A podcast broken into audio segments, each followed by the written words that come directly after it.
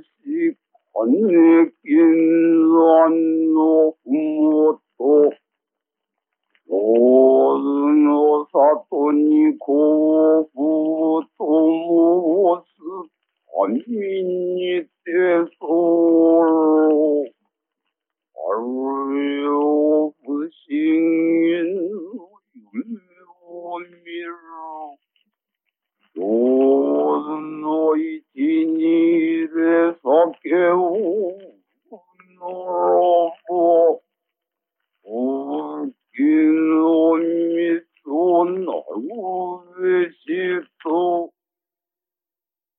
今お聞きいただいたのは、竹鶴正隆の歌いによる少女の一節です。少女は夢のお告げで、市場で酒を売り始めた青年が、お酒が好きな赤ら顔の妖怪のために酒を用意して待っていると、思わぬ褒美を得るというお能です。紆余曲折の末に日課ウイスキーを世に送り出し、社会的成功を収めた正隆は、晩年、ウイスキーに酔いしれながら、この一節を歌っていました。まるでスコットランドに帰ってきたみたい。もう一頑張りだ。リタ。マッサン。悔しいな。ジャパニーズウイスキー竹鶴正隆の100年。第3話。この番組では、ジャパニーズウイスキー作りに生きた竹鶴正隆の人生を中心に、ジャパニーズウイスキーのこれまでとこれからを語ります。彼の人生には、業界を超えた日本人のものづくりのマインドが詰まっています。ジャパニーズウイスキー竹鶴正隆の100年第3話のテーマは、これからの100年、ジャパニーズウイスキーはどんな夢を見るのか。常に品薄状態が続き、プレミア価格がついているジャパニーズウイスキーの世界では、近年は大手メーカーに限らず、日本各地で少量生産の新しい蒸留所が生まれてきています。アサヒビール株式会社ウイスキーアンバサダー佐藤はじめさんにお話を伺いましょう。佐藤氏はウイスキー文化研究所が認定する日本で10人しかいない最難関のウイスキーの資格、マスター・オブ・ウイスキーの資格を持つウイスキーのプロフェッショナルです。佐藤さんはどのようにウイスキーを楽しんでいますか？コストパフォーマンス的に非常に僕が大好きなのは、あの、あと飲み方、どんな飲み方しても美味しく飲めるっていうのが、あの、ブラックニッカスペシャルっていうのがあるんですよ。黒い瓶の。ヒゲのおじさんがですね、あの、ガーンと一面に出てるやつで、はい、ブラックニカ、あの、真っ黒い瓶なんです。やっぱりあの、日頃のデイリーの、あの、晩酌用ウイスキーとすると、僕はブラックニカスペシャルが、まあ一番多いですね。やっぱり正隆さんがこだわった、あの、カフェ式の連続式蒸留機っていうのがありまして、で、そのカフェグレーンっていうものを、まあ、使われてるんですけども、非常にその、モルトとそのカフェグレーンのこのバランスで、もう本当にこうなんですかね、チョコレートのような甘みから、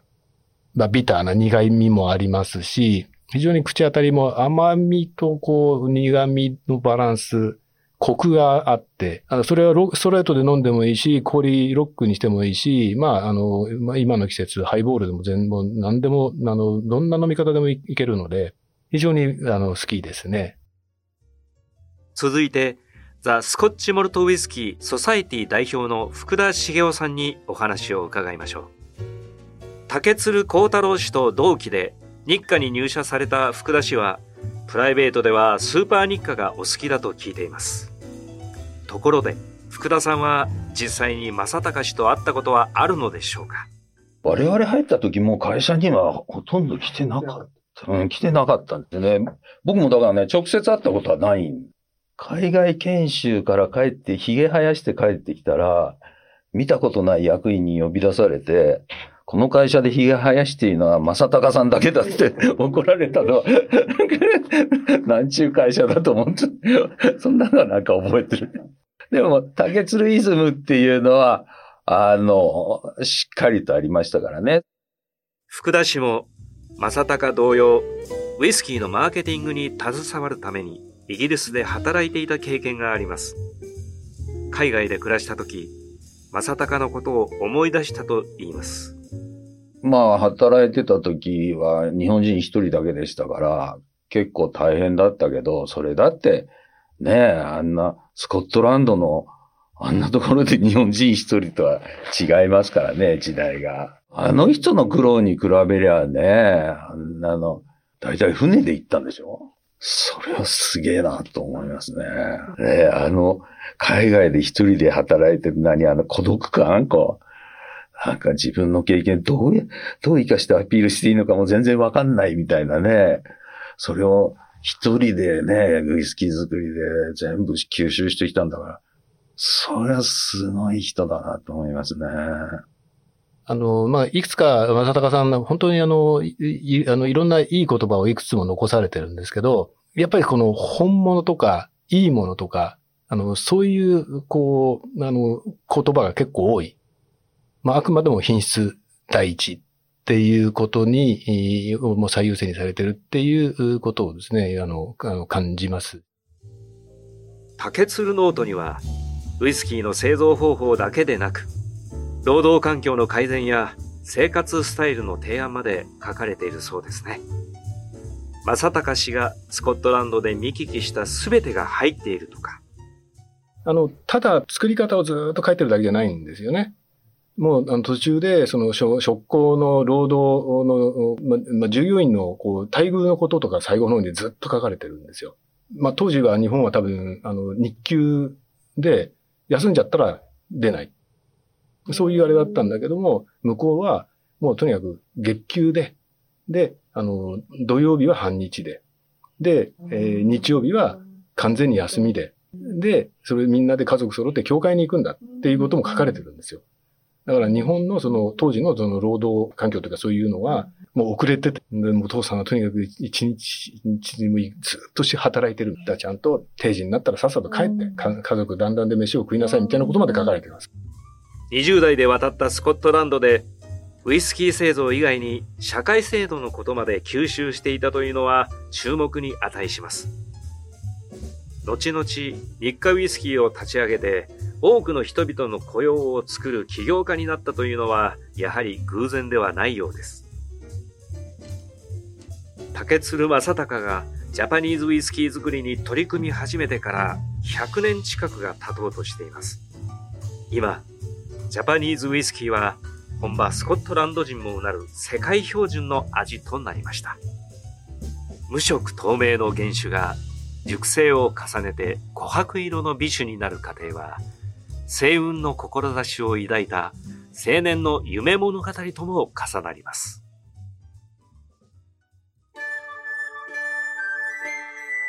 余市蒸留所、正隆、40歳。昭和9年、1934年、寿屋との10年契約が終了した正隆は、ついに、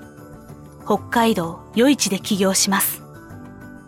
正隆が、このシャコタン半島の入り口に位置する大地を選んだ理由は、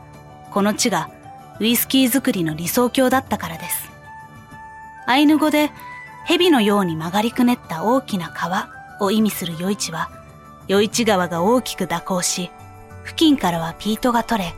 ニシンやブドウ、そしてリンゴの産地でもありました。そしてもう一つの理由は、まるで、スコットランドに帰ってきたみたい。余市の山々にかかる朝もやを見て、リタはそのような感想を漏らしました。余市に拠点を構えたのは、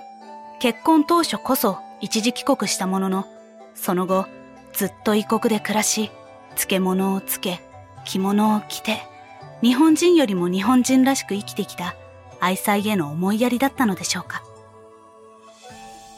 大日本果汁株式会社というベンチャーの出資者は3名。その一人は、リタがピアノの家庭教師を務めていた時に知り合った人物でした。正隆はまず、余市の名産であるリンゴをジュースにして販売することにしました。ウイスキー作りは気の長い事業である。毎年、新しい原酒を蒸留して樽に詰め、ひたすら熟成の時を待つばかりだ。その間は、ただただ投資を続けることになる。諸君、原酒が育つまでの間、リンゴジュースでどうにかしのいでいこう承知しました専務頑張りましょう。竹鶴さん。主力製品であるリンゴジュースは、余市のリンゴをふんだんに使った本格派でした。しかし、竹鶴さん、どうした？東京は今、ラムネやサイダーの時代で、こんなに高いリンゴジュースは売れないと言われました。何の何の？専務。どうした？大阪に出荷したジュースが、カビが生えて出荷できないと言われました。まだまだ専務今度は何だ？今、リンゴ農家の人と話をしていたら、あの赤字会社のジュースかと笑われました。何？悔しいです。悔しいな技術者としては一流の腕を持ちながら、経営者としてはまだまだうぶな正隆に人生最大の危機が訪れます。正隆はこれまでの人生を振り返りました。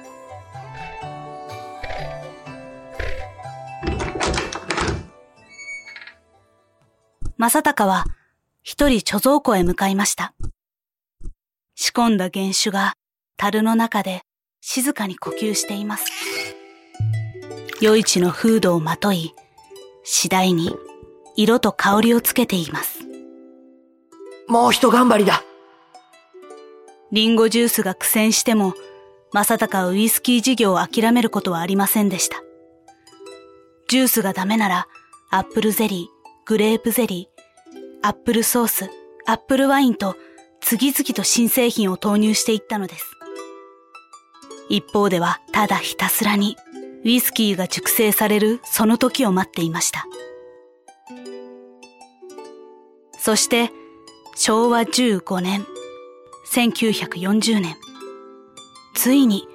初年度に仕込んだモルトを使った余市初のウイスキーが発売されました。名前は日課ウイスキー。会社を立ち上げてから6年の歳月が流れていました。余市蒸留所、正隆、46歳。友よ、我らの友情にこのウイスキーで乾杯しよう。日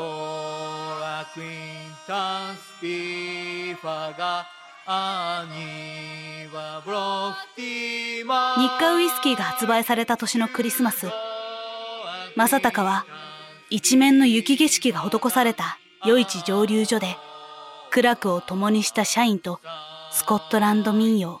オールドラングザインで祝杯を挙げました。日本では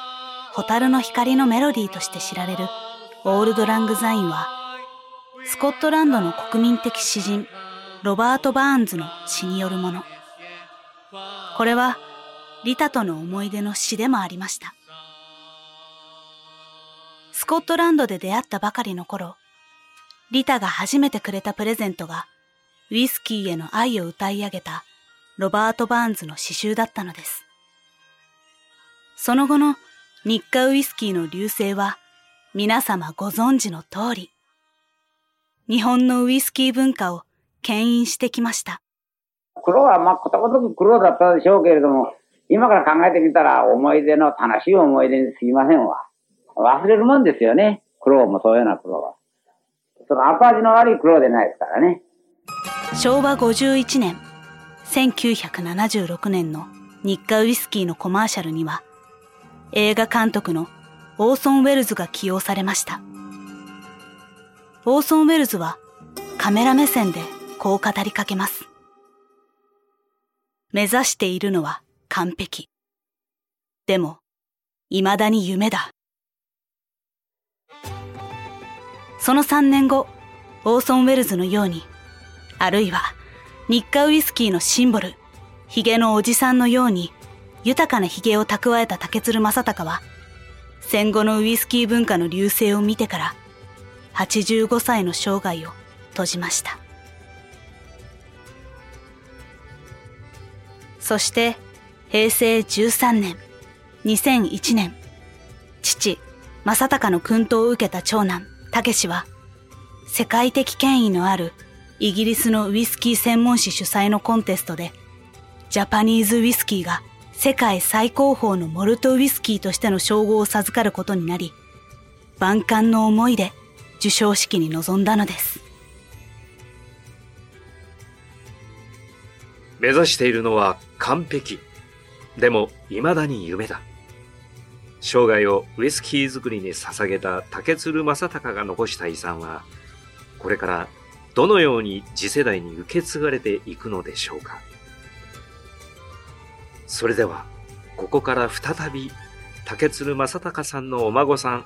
竹鶴幸太郎さんにお話を伺いましょう。竹鶴正隆は、1979年、孝太郎氏が20代の時に亡くなりました。孝太郎氏にとっては、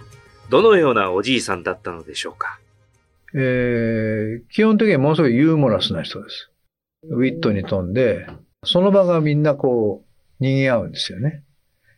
彼がいるだけで。すごいオーラがあって、で、話しっぷり、人当たりも、まあ、誰とでもそういう感じだし、まあ声が大きいんで偉そうに聞こえるんだけれど、まあ言ってることはもうすごいチャーミング。それでは、リタについてはいかがでしょう？おばあちゃんはね、僕は8つの時亡くなってるんで、その、あんまりこう深いものは持ってないんですけれど、まあ立ち姿を見てて、常に家の中では、あの、靴も履いてるし、化粧もしてるし、まあある程度そのドレッシーな格好をしてるんですね。だから、まあ常にその部屋の以外はパブリックっていうイメージで自分のスタイルを守ってましたし、あ意外とあれですよね、その独特のちょっとこう嫌味っぽい言い方もあるし、もうシャキッとしてる。だから着物着た時もありますし、威風堂々としてましたね。孝太郎さんは、浅高と利他の生き様に武士道と騎士道の精神を感じています。結局、おじいさんっていうのは、あの、下宿先のお嬢さんを好きになって、まあ、連れて帰ってきちゃったわけですね。で、まあ、あの、リータの家は、お医者のさんの家だ。で、まあ、結構立派な家なんですよね。で、まあ、そういう部分では、反対を押し切って連れてきちゃって、その、やっぱり家族に常にこう、報告してたんですね。その、リタが今どういう生活をしてるとか、で、そういう写真が残ってるわけですよね。で、後ろにこう文章を書いて、日付と書いて送って、まあ、あの、お嬢さんはちゃんとこういうふうに生活させてるというのをこう定期的にやってたようなんですよ。あんまり人にはそういうこと言わないんだけど、その履歴がわかるんですよね。リタは日本へ渡ってから生涯に二度しかスコットランドへ里帰りしていません。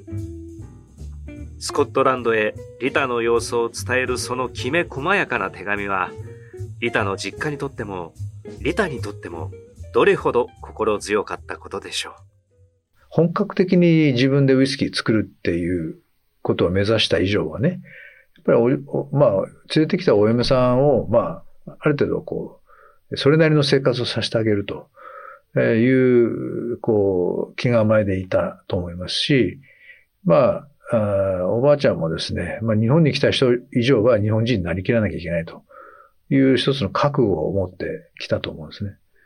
だから、まあ、両者で、まあ、騎士道と武士道と言いましたけど、なんかその辺ってものすごくこう、気骨というかね、えー、感じるものがあるんですね、家族として。だから、うん、まあ、こう、うまくは言えないんだけど、やっぱり、こう、一回決めたことは、あもうね、戻らないという、やり通すというのが二人にあったような気がしますね。そんな正隆を思い出すとき、孝太郎氏には、余市での忘れられない思い出があるそうです。それは、孝太郎氏が小学生の頃のことでした。やっぱりおじいさんとしてはね、まあ研究者ですので、まあいろんなものをこう植えてみるんですよね。で、自分のこう家の周りが畑だったので、フランスから、えー、ブドウとかですね、あとは、あのー今でいう、その洋梨ですよね。当時はすごい珍しかったんですね。あと、ネクタリンっていう、あのなんか桃のような、スモモのようなやつとか、あそういうものは植わってました。で、当然、あの、他の野菜とか、えー、トウモロコシとか、あイチゴもなってましたし。当然、リンゴは周りにいっぱいありました。で、あの、そういう時にですね、まあ、祖父ってのは、あの、夏は、えー北海道で、冬は東京みたいな、あの、今でいう二拠点生活みたいなのしてたんですね。で、まあ、帰ってくると、あの、そういう、こう、旬のものを食べるわけです。そういう時にですね、まあ、あなんとなく、こう、一番贅沢なことってお前なんだかわかるかって言われて、まあ当然わかんないわけですけれど、でお前はここにいることだと、えー言うわけですね。で、それはなんでって話になるじゃないですか。贅沢とは自然に囲まれた場所で暮らすことという正隆の真意はどこにあるのでしょうか？えーその時に、その、旬のものをね、えーその場で食べられると。枝からもいでとか、土から拾ってとか。で、それも、その、今美味しくなったとか、そういったこともそこで体験できると。で、あとそのトマトの匂いとか、キュウリの匂いとかも、えーその取った瞬間しかわからないと言うんですね。でこれはあの、天皇陛下でも、えーできないことなんだって言って言われて、で、それが、あの、最高の贅沢だと。だから、この、その、なんていうの、感覚とか、味覚とか、まあ、収穫、匂いね。それは、あの、記憶しておきなさいって言われたんですよ。やっぱり、その、義士である正隆は、やっぱこう、そういうこう、なんていうの、自然に対する感覚っていうの、まあ、味を記憶するとか、香りを記憶するっていうのは、まあ、一つの、なんていうの、彼の帝王学っていうかな、そういうつもりでいたんでしょうね。ウイスキー作りには風土が大きく関係します。正隆はウイスキー作りを通して自然の恵みこそが最高の贅沢だと気づいたのでしょう。人間が手をかけるのはほんの一瞬。その後、数十年かけて自然がウイスキーを育む。大いなる自然を敬う心。これが正隆のウイスキー作りの根底にあるものでした。デジタル化が加速した現代だからこそ、五感を使って体験したり、経験したりすることが、どれだけ贅沢なことかがわかります。五感を使った体験。これは、ウイスキー作りに限らず、ものづくりの基本ではないでしょうか。ここに一冊のノートがあります。通称、竹鶴ノート。正隆が、摂津酒造に報告するためにスコットランドでの見聞をまとめた報告書です。正隆が全身全霊で五感を使って体験したことが図解入りで詳細に書き込まれています。このノートに書かれたウイスキー作りの工程は人々の手に渡り、このノートからジャパニーズウイスキーの歴史が始まったと言えるでしょう。当時のイギリスの首相は、頭の良い日本の青年が一本の万年筆とノートでウイスキー作りの秘密を盗んでいった。と、正隆の功績をウィットと共に語りました。そして現代、2021年、イギリスの研究者がこの竹鶴ノートを英文に訳した書籍を出版しました。日本語で記されたスコッチウイスキーの製法が100年近い時を経て逆輸入されたのです。あの、面白いのはね、1920年なんですよね、あの、ノートを記載したっていうのは。だから、ちょうど100年目に、あの、英国で、あれね、まあ、あの、英訳したものを出版されて、別にあの、日課がそうさせたわけじゃなくて、大学の教授が、あそれに興味を持って、今回出版されたわけですけれど、うん、まあ、これもなんか因縁ですよね。えーそういう部分では、その、なんか100年目に、まあ、イギリスの本国の人が、それを出版するっていうことに関しては、まあ、とてもなんか、そのストーリーというか、あ夢がある話かなと思いますけどね。スコットランドのウイスキー作りを万年筆一本で学ぶところから始まったジャパニーズウイスキーは、今や本家スコッチウイスキーと肩を並べる世界五大ウイスキーにまで成長しました。現在、ジャパニーズウイスキーは軒並みプレミア価格を続け、日本各地には大手メーカーだけでなく、独立系のウイスキー蒸留所が数十箇所も生まれています。2021年4月からは、ジャパニーズウイスキーという表示についての基準も設けられました。もはや、ジャパニーズウイスキーは投資家も注目する一大ブランドとして世界を席巻しているのです。おうち時間はもちろんのこと、バーにはバーテンダーや仲間との会話を楽しむ愛好家はもちろん、一人でバーを訪れ、ウイスキーを傾けながら読書を楽しむバー読なるライフスタイルを楽しむ人々も増えています。ハイボールもロックもストレートもそれぞれが、それぞれの楽しみ方でダイバーシティ時代のウイスキーを楽しんでいます。これからの100年、ジャパニーズウイスキーはどのような展開を見せるのでしょうか？ジャパニーズウイスキーという定義ができちゃったんで、日本で作んなきゃいけなくなっちゃったんですよね。そうすると、やっぱり、あの、うん、簡単にできないっていうか、あの、じ、時間を、まあ、かけないとできない状態になってるんです。だから、まあそういう面では、あの、真面目に長くやるということと、まあ、えー、数十箇所、まあ四五十箇所、ウイスキー会社ができるわけですけれど、まあかなりいろんな個性のある原種ができると期待できるんですね。だからまあそういう面では何社か、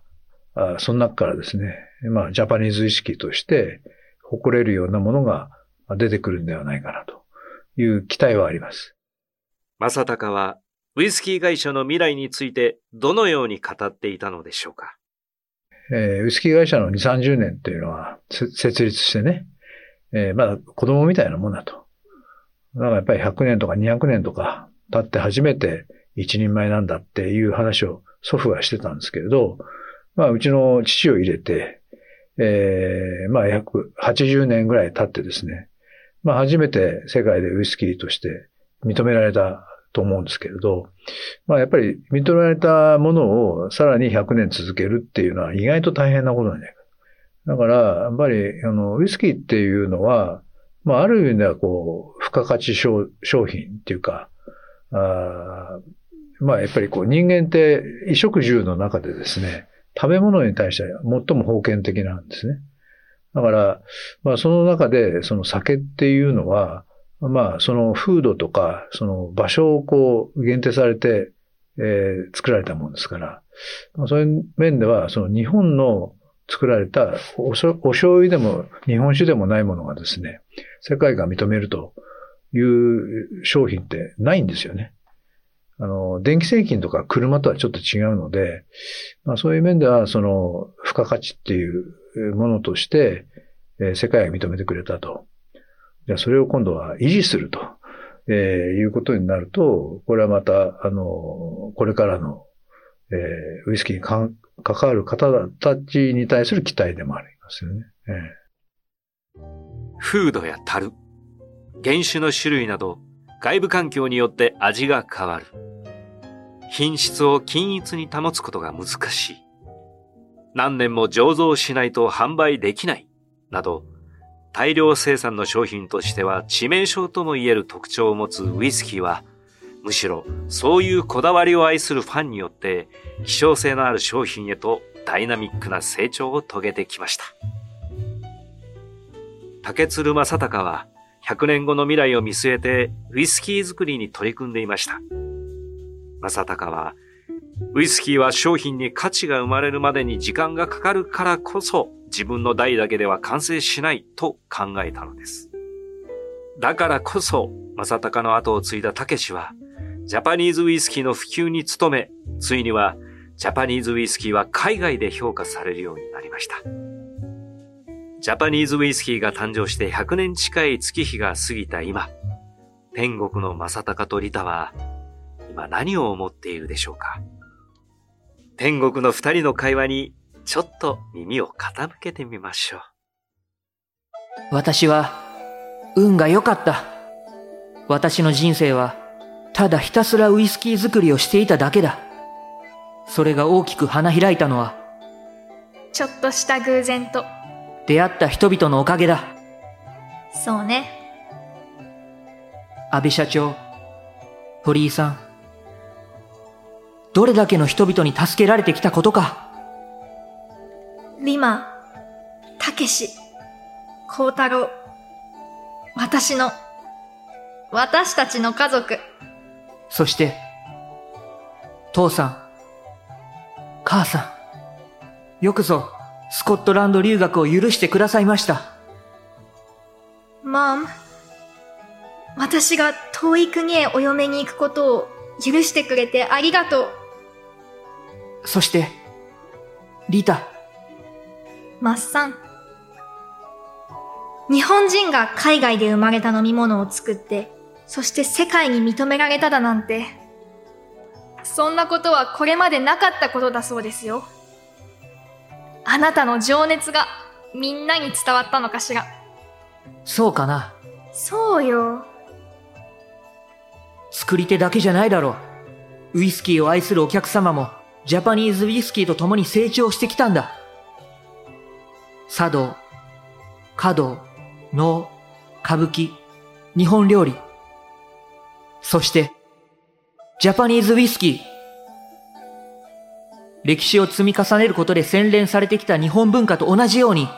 ジャパニーズウイスキーも年月によって、どんどん洗い上げられてきた。ウイスキーを愛好する方がいるからこそ、ジャパニーズウイスキーは発展してきたのね。だから、みんな、もう少し、胸を張ったらいいんじゃないのか？みんなの中にある情熱に。そうね。胸を張ったらいいのよね。もっと。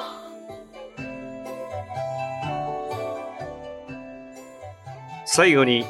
正隆の人生で出会った人々のその後についても触れておきましょう。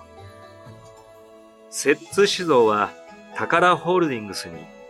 寿屋はサントリーに、それぞれ大きな発展を遂げました。大阪大学の先輩であり、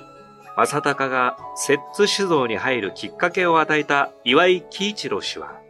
その後、摂津酒造から独立してマルスウイスキーを立ち上げました。岩井喜一郎さんのご遺族の方から、竹鶴武氏に手渡されたのが、長らく所在不明となっていた竹鶴ノートでした。ジャパニーズウイスキーが誕生したおよそ100年後、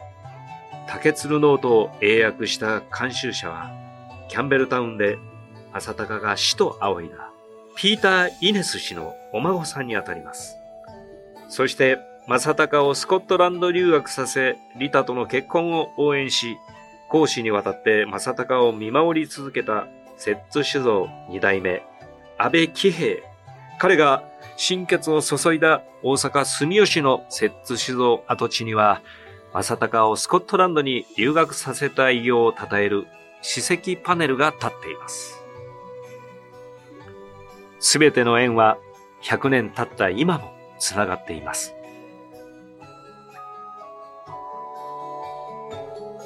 ジャパニーズウイスキー作りが始まってから間もなく100年が経とうとしています。正隆はジャパニーズウイスキーというものづくりを壮大な時の流れの中で捉えていました。ジャパニーズウイスキーにとって100年はゴールではなく通過点。これからいよいよ熟成の時を迎えることでしょう。ジャパニーズウイスキーを生み育てた人々から、バトンを受け継いだ次世代の作り手たちの100年が、これから始まります。